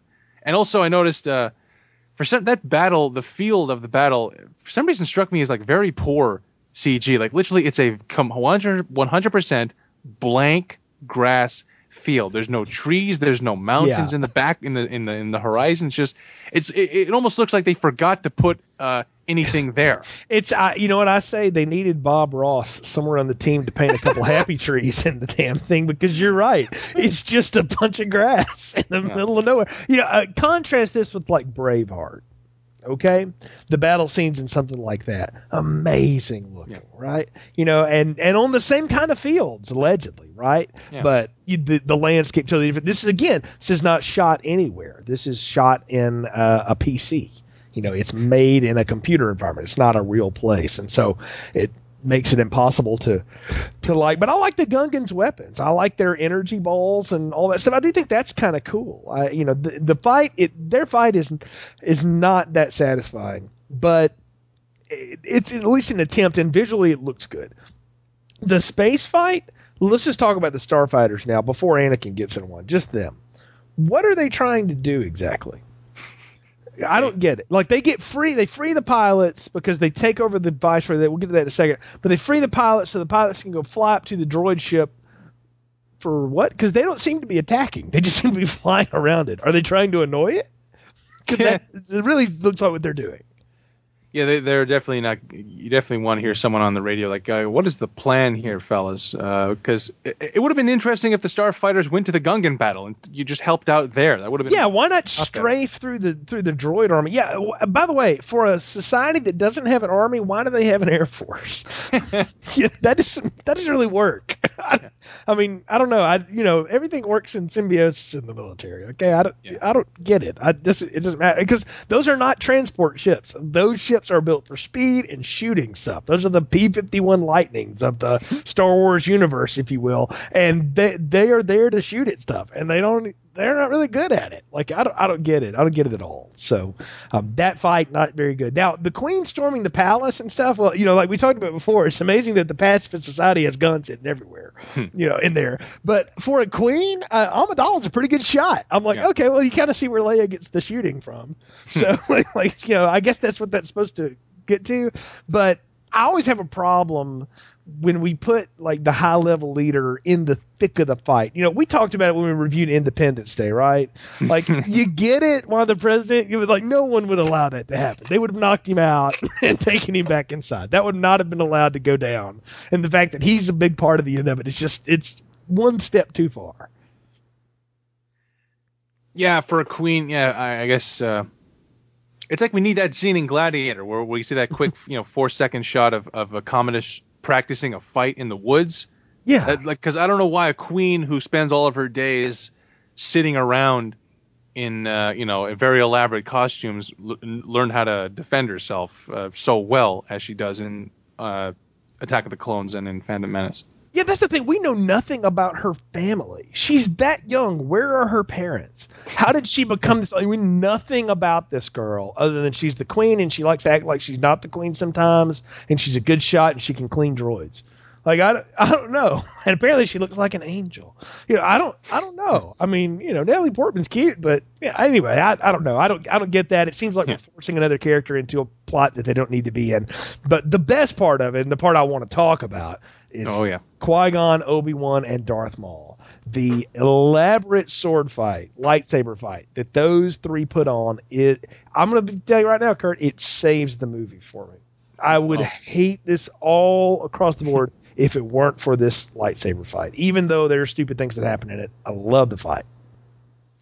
Yeah, there is. I can complain about everything. It kind of, you know, it's the only problem with it is that it takes 2 hours to get there. But yeah, that fight is the best thing in the movie. There's nothing to complain about. There's one plot point involving a force power that doesn't get used, but the fight itself, the choreography of that fight, is maybe the best lightsaber fight in all 6 films. There's one shot where it's just Obi-Wan and Darth Maul going at it. The shot's like, let's say, 5 seconds, but there are so many movements going on. It's so insanely choreographed, and it really looks like these two guys are trying to kill each other, and they're both selling it. And I'm like, that kind of intensity, and it, like I'm feeling it. Like I'm almost like I'm gripping the seat. Like, oh man, he's gonna get him. And it's like, that's what's missing from this entire film up to now is certainly that sense of danger and intensity. Well, it's a sense of stakes. You finally get these guys against the guy they've been going after. I mean, I love how he opens the door, flips his hood back, and he's got the horns, rips out the double-edged lightsaber, and I love how Qui-Gon's like, we'll handle this. Yeah. And, like, the two of them go right at him. And I'm like, yes, the Jedi shoot first. They come out swinging on the guy, you know, because they're like, no, you are not going to be allowed to exist. And they go right at him. I love the choreography. It's great. The speed of it. And people complain about that. They're like, oh, it's too choreographed. I'm like, BS, it should be too choreographed. It should look like a dance. It should look amazing. And it does. It looks outstanding, every bit of it. But we got to talk about that problem now, the force speed problem. Because what ultimately happens is they start chasing him back through, like, I guess it's the power generator of the city or something. Yeah. And there are these little walls that pop up. And in the process of that, Obi-Wan gets separated from Qui-Gon and Maul, and he has an opportunity to use that speed force that we saw at the first of the movie to catch up, and he doesn't do it. It's like, why set that up? It looks like a setup so that it'll happen in not only this movie, but that it'll happen in Attack of the Clones and in Revenge of the Sith, and it doesn't happen ever again. If I'm not mistaken, that is the only time we ever see force speed, ever, except in a video game. Well, I'm thinking that bit in Empire Strikes Back when Luke leaps out of the carbonite chamber, and it's like literally a visual effect where he's a blur.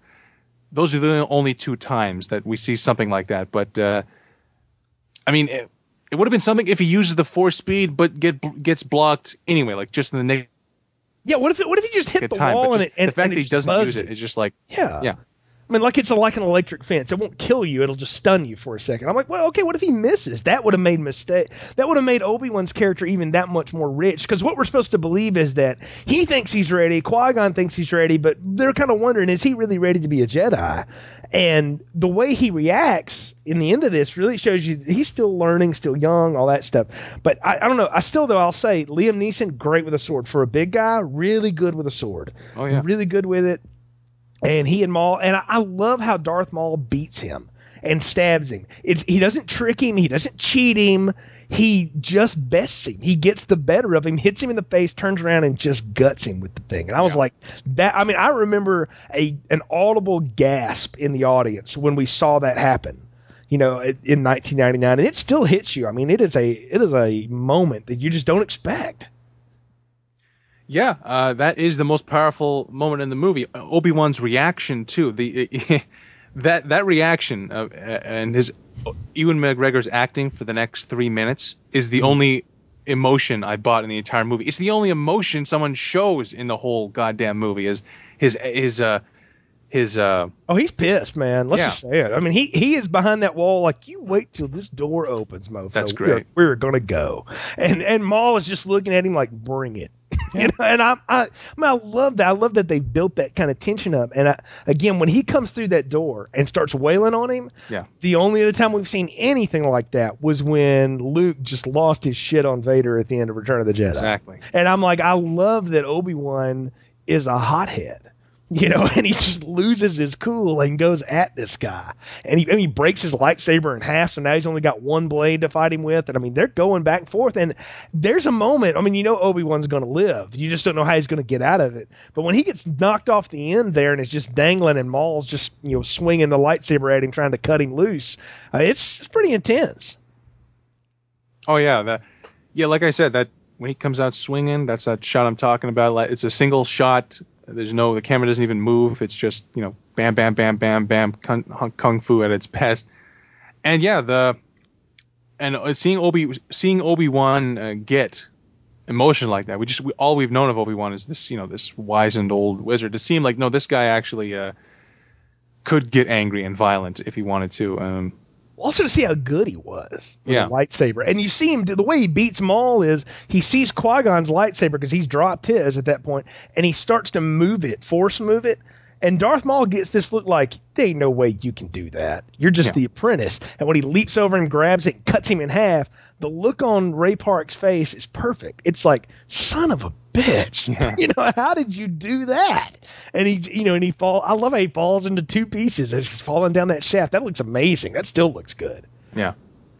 And there's a good time to point out, as we go through this prequel trilogy, all my complaints with the trilogy, I have none with what is done with Obi-Wan Kenobi and the performance of Ewan McGregor. I think that is one thing that Lucas, he didn't screw up. There's no moment where I'm watching any of these movies where I thought that Obi-Wan moment sucked. I think Obi-Wan's the only character that they deliver on the idea of, you know, how did Obi-Wan get to where he is in A New Hope? Yep. It's the only one where all of it is superb. Because Ewan McGregor, I've heard people say this, has the toughest acting role in the series, is that he has to play. He actually does a semi impression of Alec Guinness when he's doing in these movies, and he has to kind of create something fresh for the young Obi-Wan. Like, so he has the toughest role. So other people have to create something new. He has to create something new and harken back to something old. It's an odd performance, but he pulls it off. Not only something old, but something old and well regarded. That's even harder to do. And you know, McGregor talked about it. He studied Alec Guinness. He brought in a dialect coach to teach him to shape his accent that. You know, his Scottish accent, shape it more like McGuinness. He watched him in, you know, movies when he was younger, and then of course watched the, you know, original Star Wars too. But really watched him in things like Bridge on the River Kwai and Lawrence of Arabia and stuff like that to get him down. And I think he does a really, you know, haven't seen those films, he's a really good Alec Guinness. Yeah, like, it's a good impression, but it's not so much of an impression that it takes me out of it, because he's still adding layers to it. And I think again, showing that anger and that and the fact that it's focused anger. It's not just wild. You know, he comes in swinging and it's crazy looking, but it's all choreographed. He's making moves. He's trying to figure it out. And he uses the Force. He focuses on the now, which is the thing Qui-Gon tells him twice in the movie. You got to focus on the present. It's to get out of it. He realizes, okay, how am I going to get out of this? I'm hanging here. I don't have a lightsaber. Wait a minute. Qui-Gon's got one and he doesn't know about it or doesn't think about it. I'm going to throw that thing in the air, jump up, grab it, and I'm going to kill this motherfucker right now. And I love it. I love that. That's how that goes down. It's amazing. And it's a really good fight. And I'm going to tell you, I think somewhere, like there was an early version of this where all the Jedi were going to rush in and help Obi-Wan take out Darth Maul. I'm glad they didn't do that. I'm glad it was just him and he got his moment there, because it makes so much about the way he eventually faces off with Darth Vader. And I'm not talking about episode 3, I mean in episode 4, it makes that fight seem so much more than even it really was. The way that he backs down, and you realize this guy backed down? This guy that pulled this off, that he had this in his history, was pretty cool to see. Absolutely. And it's, you know, it's a genuinely badass moment when we don't see exactly what Obi-Wan did. I think it's one of the only bits of really good directing and editing in the movie is we hear a slice sound, a bit of flash of red, and Darth Maul falls back, so we think that he stabbed him through the stomach or something. And then I think it's a very nice visual effects gag that we see him fall, and we see that the two halves of the body come apart and he tumbles down. That's the second of two laughs of the 300 other failed jokes in the movie. But, well, it was a cheer moment. I mean, I do remember, both times I saw it in the theater, people were like audibly like, hell yeah. Woo. People were into that. It was a moment when people really dug it. And it's pointed at the end, Qui-Gon's not dead. He's dying, and he goes over there and, his last words are like, promise me you'll train him. Promise me you'll train him. And then he dies in his arms. And I was like, that is, you talk about, man, your mentor dies right there in front of you. I mean, it's one thing to see him get struck down. It's another for him to still be there long enough to tell you and set you on your path. It's very cool. We haven't talked about the space battle. And in the midst of freeing the pilots and sending them on their way and then getting to fight Darth Maul, they stick Anakin in somehow or another, he gets in one of the starfighters, and then it automatically uploads R2 into it, and then he shuts the canopy and like it takes off. It's on autopilot. But the thing about the autopilot that gets me, Kurt, is that it pilots him into the battle and through the battle. It's like at some point, shouldn't it be like, you are now on manual control? Like, what does it do? Who is autopiloting it where? And when did they have time to program it to go take out the droid ship? That didn't make any damn sense. Well, I always bought that R2 was flying the ship. That's R2 piloting the ship and wanting to help out and be a part of the battle. So that I like. That's R2. This is R2 flying the ship. I never thought of it that way. Interesting point. Because Anakin, this 9-year-old kid who's never fired a gun in his life, being such a good fighter pilot, it's like, that's stupid. It's very weird. I mean, he goes around, he shoots, and some of the worst dialogue poor Jake Lloyd is asked to deliver in this. Like, I'll try spinning, or let's go left. That's like, a good trick. Yeah, no, it's not. So it's like, why would that matter? You've just made your target space. I mean, it's a flat target space. You've just increased it. Yeah. So but of course he blows he crash lands in the droid ship and then just starts firing off lasers and torpedoes and blows it up from the inside out totally by accident. Like, he has no idea what the hell he's just done. And is it only droids in the ship, or did the little kid just murder a lot of people? Yeah, there's probably a 50,000 of those Trade Federation race people that are I sound like one of Kevin Smith's people from Clerks, right? But I'm really, it's the same kind of, I'm like, really, do we need the little kid to do that? Like, was that necessary? We've already proven how skilled a pilot he is. The pod race proved that. I didn't need this to prove to me, but it's because they got to do something with Anakin. They can't just have him sit over in the corner and go, wow, that was a badass lightsaber fight. Right? Yeah. I mean, or maybe if you wanted to do something with him, what if he is running down that hall and he finally gets there after Obi-Wan kills Maul and he's there when Qui-Gon says, promise me you'll train him? Like, that would have worked. I would have gone okay with that. That would have been fine. Also, the fact that Anakin takes out the mothership, very Independence Day, takes out the mothership and all the droids just deactivate, it really makes the Gungans look very weak. Like, they didn't do anything. The droids... They didn't defeat the Gungan army. They just happened to deactivate. Yeah, when Jar Jar kills like four of them, just like slinging a gun around on the ground, not knowing what he's doing, which is ridiculous too. But this is my problem with the end of Avengers too. We blow up the main ship, and all of the whatever those were supposed to be just fall apart. And I'm like, I hated that in The Phantom Menace, and I hated that when I saw it again in Avengers. The thing I hate the most about the Avengers. And I like the Avengers, by the way, but I hated that. I was like, why do we have to steal the Phantom Menace ending? Come on. Yeah. I mean, they were doing a pretty good job. Hulk was winning. Come on. Yeah. It does make the Gungans seem like they were really all talk. We're going to fight graciously. Well, they fought pretty decent, but they didn't really do anything. I mean, they were getting wiped out in the droves, there weren't enough of them to go around. And I don't know.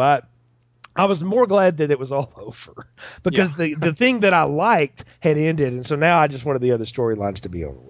And they are pretty quickly. And, we get to the problem is the ending of this movie, again, whiplashes me, man. We go from, Obi-Wan Kenobi has conferred the level of Jedi Knight. We never see him take the test, the trial. So we have no idea what that is. Right.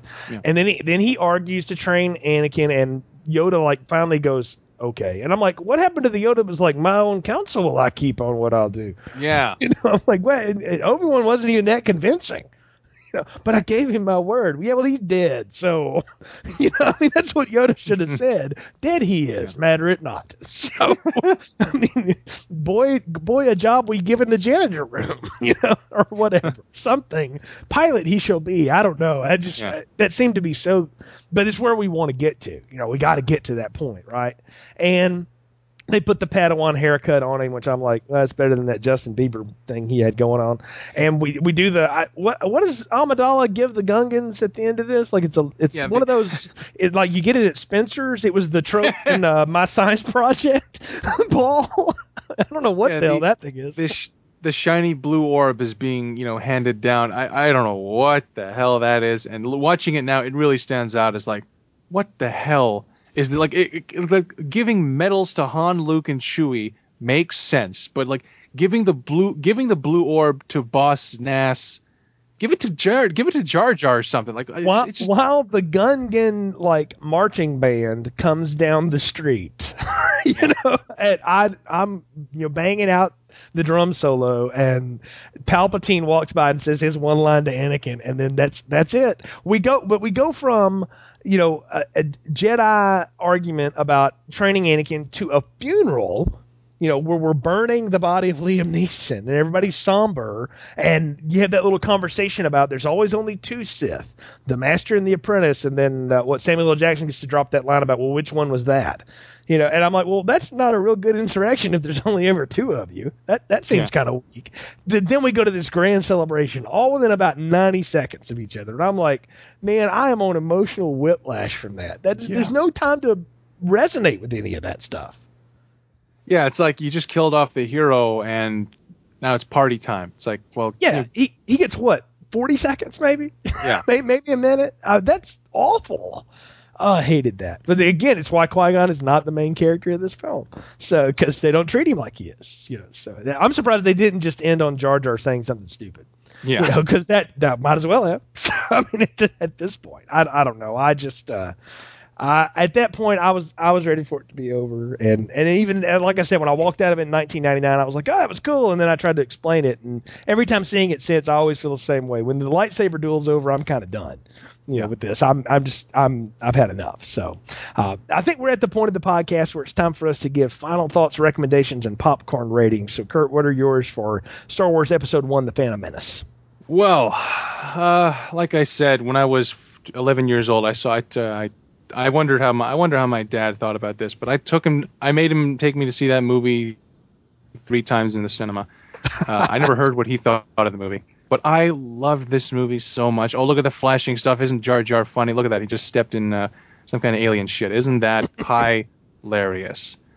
And then watching it now, I'm 25 years old. I've watched a lot of movies. My idea of cinema has been expanded greatly since 1999. And watching this movie now, flat out, I would just say this movie doesn't earn the use of that Star Wars music. Like when the cut to credits and that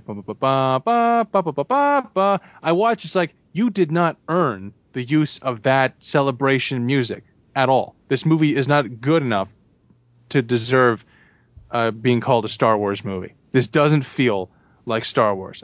Revenge of the Sith feels like Star Wars. Attack of the Clones feels like Star Wars, more or less. This movie feels like a bad Star Wars ripoff. This feels like something that would come out in, let's say, like 1987, that the critics would say, well, it's clearly inspired by Star Wars. Too bad they didn't do as good a job.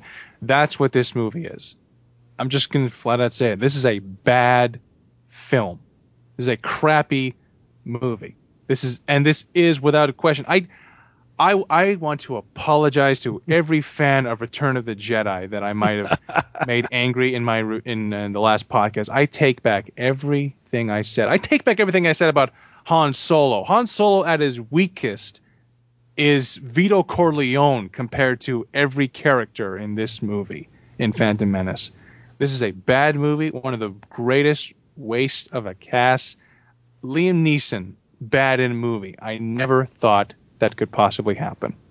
Jar Jar Binks, like I said, you know, He sinks this movie. Could have been the best part of the movie. Could have been the character that you walk out, like with the Hulk, where you walk out thinking, man, wasn't it great when Jar Jar did this? But no. Darth Maul's amazing. That 5 minutes of screen time, that's lightsaber fights, is sensational. I give that a 10 in terms of how good it is. But everything else, the way this movie craps on my on what I love, but the Star Wars trilogy, like I said, watching this movie is like being in the middle of a human centipede. It is just shit from beginning to end. And I don't know. I mean, I give this thing an extra small popcorn. I don't know. Do you have the Dixie cup size rating? Do you have a thimble size rating? Because I'll tell you, Colonel. This movie gets a Colonel for the lightsaber fight and the pod race, which is amazing. As I said, the effects and the production design, a lot of work went into this movie. Too bad it just didn't pay off. I feel bad for the thousands of people that worked on this movie, the effects people, the artists, the designers, the people who did the lighting on the set, the extras. I feel bad for those guys because those guys work their asses off in movies like this and movies like Transformers. Like, there's so much work that goes into this, and it just didn't pay off. So this is the worst of the six. I don't care. I'm sick of people saying Attack of the Clones is the worst. And there's some bad stuff in that, but we'll get to that. But Phantom Menace, this is the worst Star Wars movie. The thing about this one with me, Kurt, is I can watch it, and for that lightsaber fight and things, I will always walk away from it going, well, that was entertaining. So yeah, on some level, this movie worked for me. But I always want it to be more than it is. And I've always felt that way about it, even after that first time of seeing it. When I walked out of the theater like, woo-ha, Star Wars. And then when someone put logic to me and said, well, okay, tell me what it was about. And I mean, they weren't even trying to start anything. They were just like, oh, look, what was it about? And I was like, I don't know. There was like this queen, and there was the devil with a lightsaber. It was awesome. I don't know. I mean, I can't explain it. And we've spent almost 2 hours here talking through it, and I still don't think I understand it anymore. And that's the reason I've watched it the most of any of the prequels, is I'm always trying to figure out what in the hell this is supposed to be besides just a visual spectacle.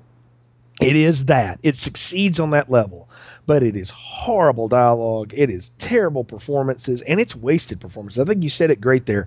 It's a waste of a cast. And I've seen some wasted casts, but this one is right up there with it. Just badly done. And I like certain things about this one. I do. I like watching the extras on the DVD. I would recommend it for anybody. Watch the behind the scenes, the making of on this. You really will feel for the people that made this thing. And actually don't feel too bad for them. They made a lot of money off of this. All right. So they all, they cashed in, but they put a lot of work into this. They were trying. The man at the head, though, just didn't have it quite together. I think the script, had it been polished over by at least one other person that knew what they were doing, Kasdan, you pick a name, right? Hell, Shane Salerno, somebody to take another look at the thing might have fixed some of it. But the problems here are inherent at the core, is that there's really not a story here. There's setup for what's going to be a much more interesting story. I will feel the same way. People attack of the Clones, and I'm like, you need to step back and watch Phantom Menace again, because Attack of the Clones is friggin' genius compared to this, and Revenge of the Sith, totally different level. We'll get to those in the next two podcasts, but this is by far the worst of the Star Wars films, and as much as I want to defend this, and I won't lie, I'll watch it again sometime in my life. There's parts of it I do like. I can't defend it as a whole. It doesn't work. It just doesn't work. Small popcorn, and may God have mercy on his soul, because it's just I just hate that some of the things that went down here are chucked together in such a bad movie. But I can't defend it. I can't defend it any more than that. Small popcorn.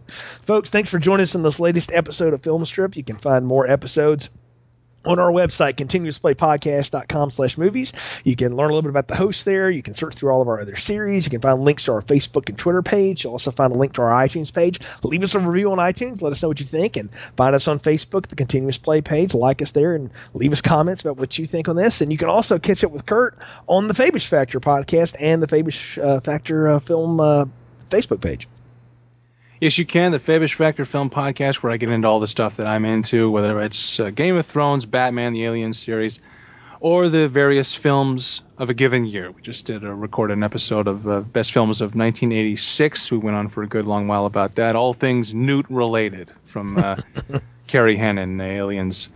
And it's a good show. And, of course, there's the Fabish Factor film group on Facebook, where we have very much the exact same conversations. While Game of Thrones is on the air, it's very much Game of Thrones-centric, that forum.